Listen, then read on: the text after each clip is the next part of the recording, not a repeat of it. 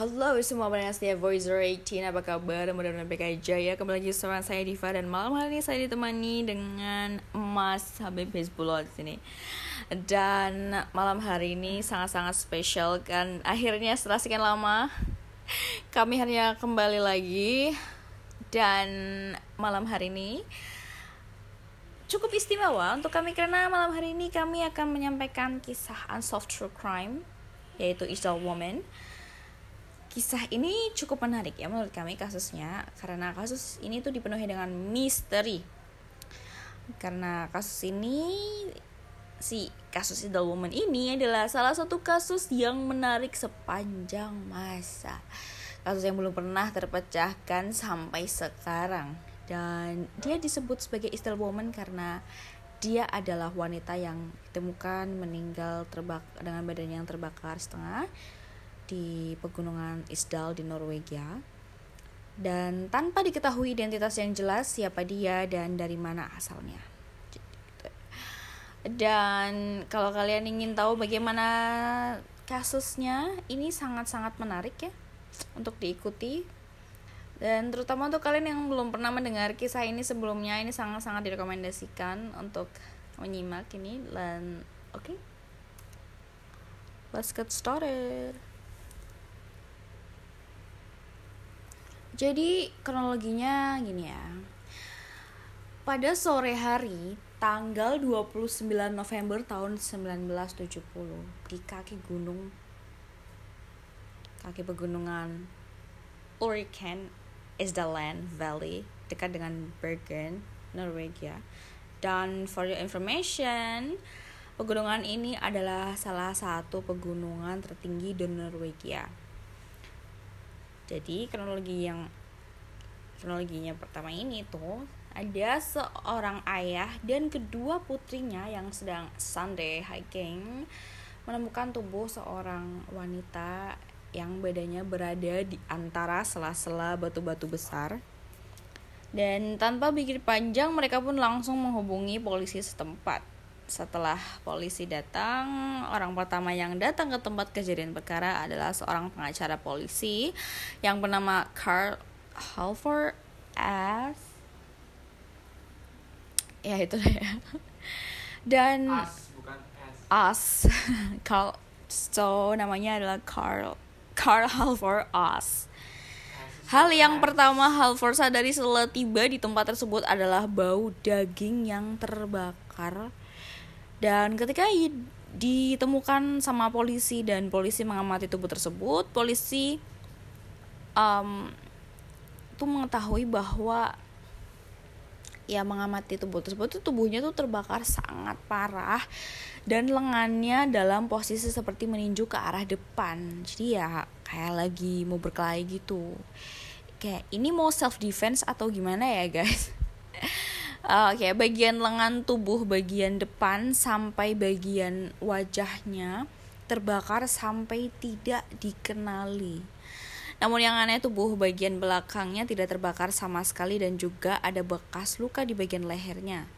Mungkin dia terjatuh atau dipukul oleh seseorang dan petugas kepolisian tidak dapat mengatakan beberapa berapa lama dia berada di sana atau kapan dia meninggalnya gitu. Jadi ya nggak bisa diidentifikasikan yang secara timeline kayak gitu. Dan wanita itu diyakini memiliki tinggi 5 kaki dan 4,5 inci sekitar 170 cm gitu deh. Ya kalau kita kan ngitungnya cm jadi ya si wanita ini tingginya sekitar 170 cm gitu. Umur wanita tersebut itu antara 25 dan 30 tahun gitu.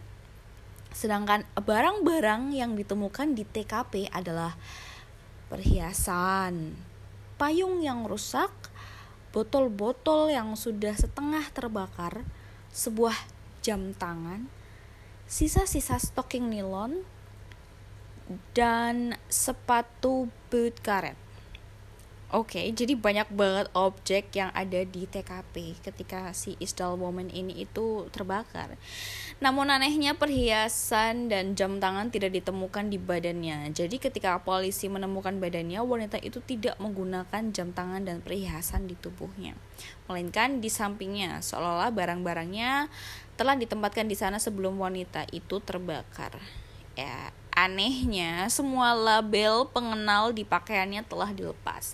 Bahkan botol yang ditemukan di dekat tubuh itu terhapus tanpa petunjuk identitasnya. Dan keanehan lainnya nih, dari semua barang-barang yang ditemukan di sekitar tubuh wanita tersebut, polisi tidak menemukan kartu identitas dari wanita tersebut. Oke. Okay? Jadi polisi mulai mencari saksi yang mungkin bisa mengidentifikasi siapa wanita itu. Dia sebut dia disebut sebagai wanita isdal atau isdal woman karena polisi belum menemukan petunjuk apa pun yang mendekati tentang identitas wanita tersebut gitu. Lanjut. Oke. Okay. Alasan kenapa wanita tersebut menghapus semua label atau identitas dari barang dan pakaiannya pun tidak diketahui. Ya, masih menjadi misteri gitu guys. Ya, untuk kalian yang suka misteri, kalian juga harus mengikuti cerita ini. Siapa tahu kalian menemukan jawabannya. Oke, kita lanjut ya. Dan hal ini tuh sama misteriusnya dengan kenapa dia terbakar. Apakah ada yang membakarnya atau itu tindakan bunuh diri? Petunjuk lain dari hasil otopsi tubuh wanita tersebut, uh, polisi menemukan banyak venema atau obat tidur di dalam perutnya. Terdapat sekitar 50 sampai 70 pil um, pil obat tidur di dalam perutnya. Aliran darahnya belum sepenuhnya menyerap obat tersebut sebelum dia meninggal. Berarti dia ini minum obat tidur sebanyak itu sekaligus mungkin ya ini dia sengaja minum atau dipaksa untuk minum obat tidur sebanyak itu pun masih menjadi misteri ya. Para penyelidik juga menemukan uh, karbon dioksida di paru-parunya, yang artinya ketika wanita ini lagi terbakar gitu tubuhnya, dia masih dalam keadaan hidup yang berarti dia dibakar hidup-hidup oleh orang lain atau ya dia membakar dirinya sendiri. Oke, uh, langsung ke petunjuk selanjutnya. Setelah beberapa hari, uh, tim penyelidik menemukan dua buah koper tak bertuan di stasiun kereta di daerah tersebut. Setelah koper-koper tersebut diidentifikasi oleh tim penyelidik, di koper tersebut terdapat sidik jari yang sama dengan sidik jari Isdal Woman ini, guys. Dan setelah dicek isi di dalam tasnya, polisi pun semakin dibuat bingung nih. Iya, jadi isi kopernya itu ada berbagai macam wig rambut ya atau rambut palsu, dua jenis sisir rambut, beberapa pakaian dan kacamata tanpa resep dokter. Dan yang bikin bingung lagi, semua merek atau label dari barang-barang yang ada di dalam koper tersebut sudah dihapus gitu loh. Ya, nggak ngerti deh maksudnya gimana. Dan selain itu juga ada beberapa sendok teh, uang kertas Jerman dan Norway, uang koin dari Belgia, Switzerland, dan Inggris uh, beberapa pas paspor palsu dengan nama yang berbeda-beda, ada juga secari kertas yang bertuliskan kode-kode yang tidak jelas dan yang terakhir. Itu petunjuk terbesar untuk tim penyelidik adalah kantong plastik dari Oscar Oscar Road Vets Footwear Store. Dan setelah menemukan petunjuk tersebut Tim polisi langsung datengin toko sepatu tersebut yang ternyata ada di Stavanger, Norwegia. Yang jaraknya sekitar 130 miles atau 209 km dari lembah Isdal. Di toko sepatu tersebut polisi ketemu dengan seorang anak pemilik toko yang bernama Rolf. Dan anak tersebut memberikan keterangan ke polisi bahwa tiga minggu yang lalu ada wanita yang membeli sepatu di depan tersebut. Deskripsi boots yang dijelaskan oleh Rolf cocok dengan sepatu boots yang ditemukan di samping mayat si Isdal Woman. Setelah mengetahui fakta tersebut, polisi pun meminta Rolf untuk mendeskripsikan wanita tersebut. Rolf menyebut bahwa wanita itu menggunakan pakaian rapi, wajah yang bulat, berambut gelap panjang, tinggi medium, matanya coklat gelap dan tercium bau aneh dari wanita itu. Dan setelah ya ditelaah oleh Rolf ternyata itu adalah bau bawang. nggak tahu kenapa tapi si Isla Woman itu badannya tuh bau bawang nggak tahu ya bawang enak sih cuman kayak ketika ada orang lewat terus badannya bau bawang tuh kayak langsung nggak enak oke okay uh, kenapa lo bisa ngerti dengan details wanita itu? Karena ya si Isdal Woman ini tuh lama banget gitu milih-milih barangnya milih-milih sepatunya. Kayak bolak-balik kayak beli yang mana ya beli ini nggak ya kayak gitu-gitu. Soal kayak gitu. Jadi ya wajar kan si pemilik toko itu memperhatikan gerak-gerik Isdal Woman ini si calon pembeli ini pada saat itu gitu Oke, setelah mendapatkan petunjuk tersebut, polisi meyakini bahwa wanita tersebut pernah ya sempat tinggal di daerah itu ya di dekat toko itu. Kemudian polisi pun mengecek semua hotel di daerah tersebut.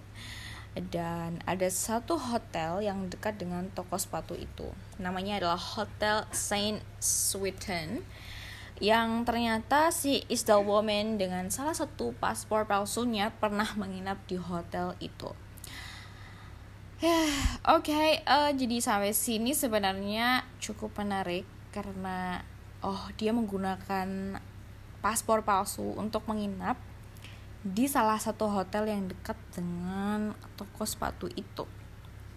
Oke, okay, next clue. Setelah polisi selesai mengecek Saint Sweet Sweet uh, Vithun, Sweet Vithun, whatever. I'm sorry, you can correct me guys if I'm wrong Polisi lanjut mengecek hotel lainnya dan ada fakta menarik lagi gitu ya. Ternyata si Isdal Woman ini pernah tinggal di beberapa macam hotel di daerah itu dengan menggunakan semua identitas palsu dengan paspor palsunya. So, di sini polisi sempat menginterogasi salah satu waiters di salah satu hotel. Uh, polisi menginterogasinya karena dia sempat beberapa kali bertemu dengan Isdal Woman ini dan Withers itu menjelaskan bahwa si Isdal Woman ini memiliki kebiasaan yang sangat aneh nih guys. Dia beberapa kali minta untuk ganti kamar. So Withers ini juga eh, menjelaskan bahwa si Isdal Woman ini bisa berbicara dalam bahasa Germany, Belanda, dan juga bahasa Inggris. Dan si Isdal Woman ini gak sangat ya juga sangat fashionable, uh, style um, berpakaiannya sangat-sangat fashionable.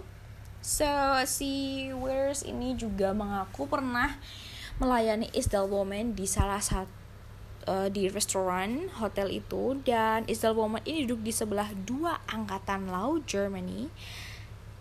Yang salah satunya adalah seorang perwira. Dan yang aneh, si Withers ini nggak ngelihat kalau si Isdal Woman ini berbincang-bincang dengan dua personel angkatan laut itu. So they just sit quietly di restoran tersebut gitu. Kayak gak ngerti gitu sebenarnya tuh ngapain gitu mereka duduk bareng di satu meja tapi kayak gak ada percakapan apa apa gitu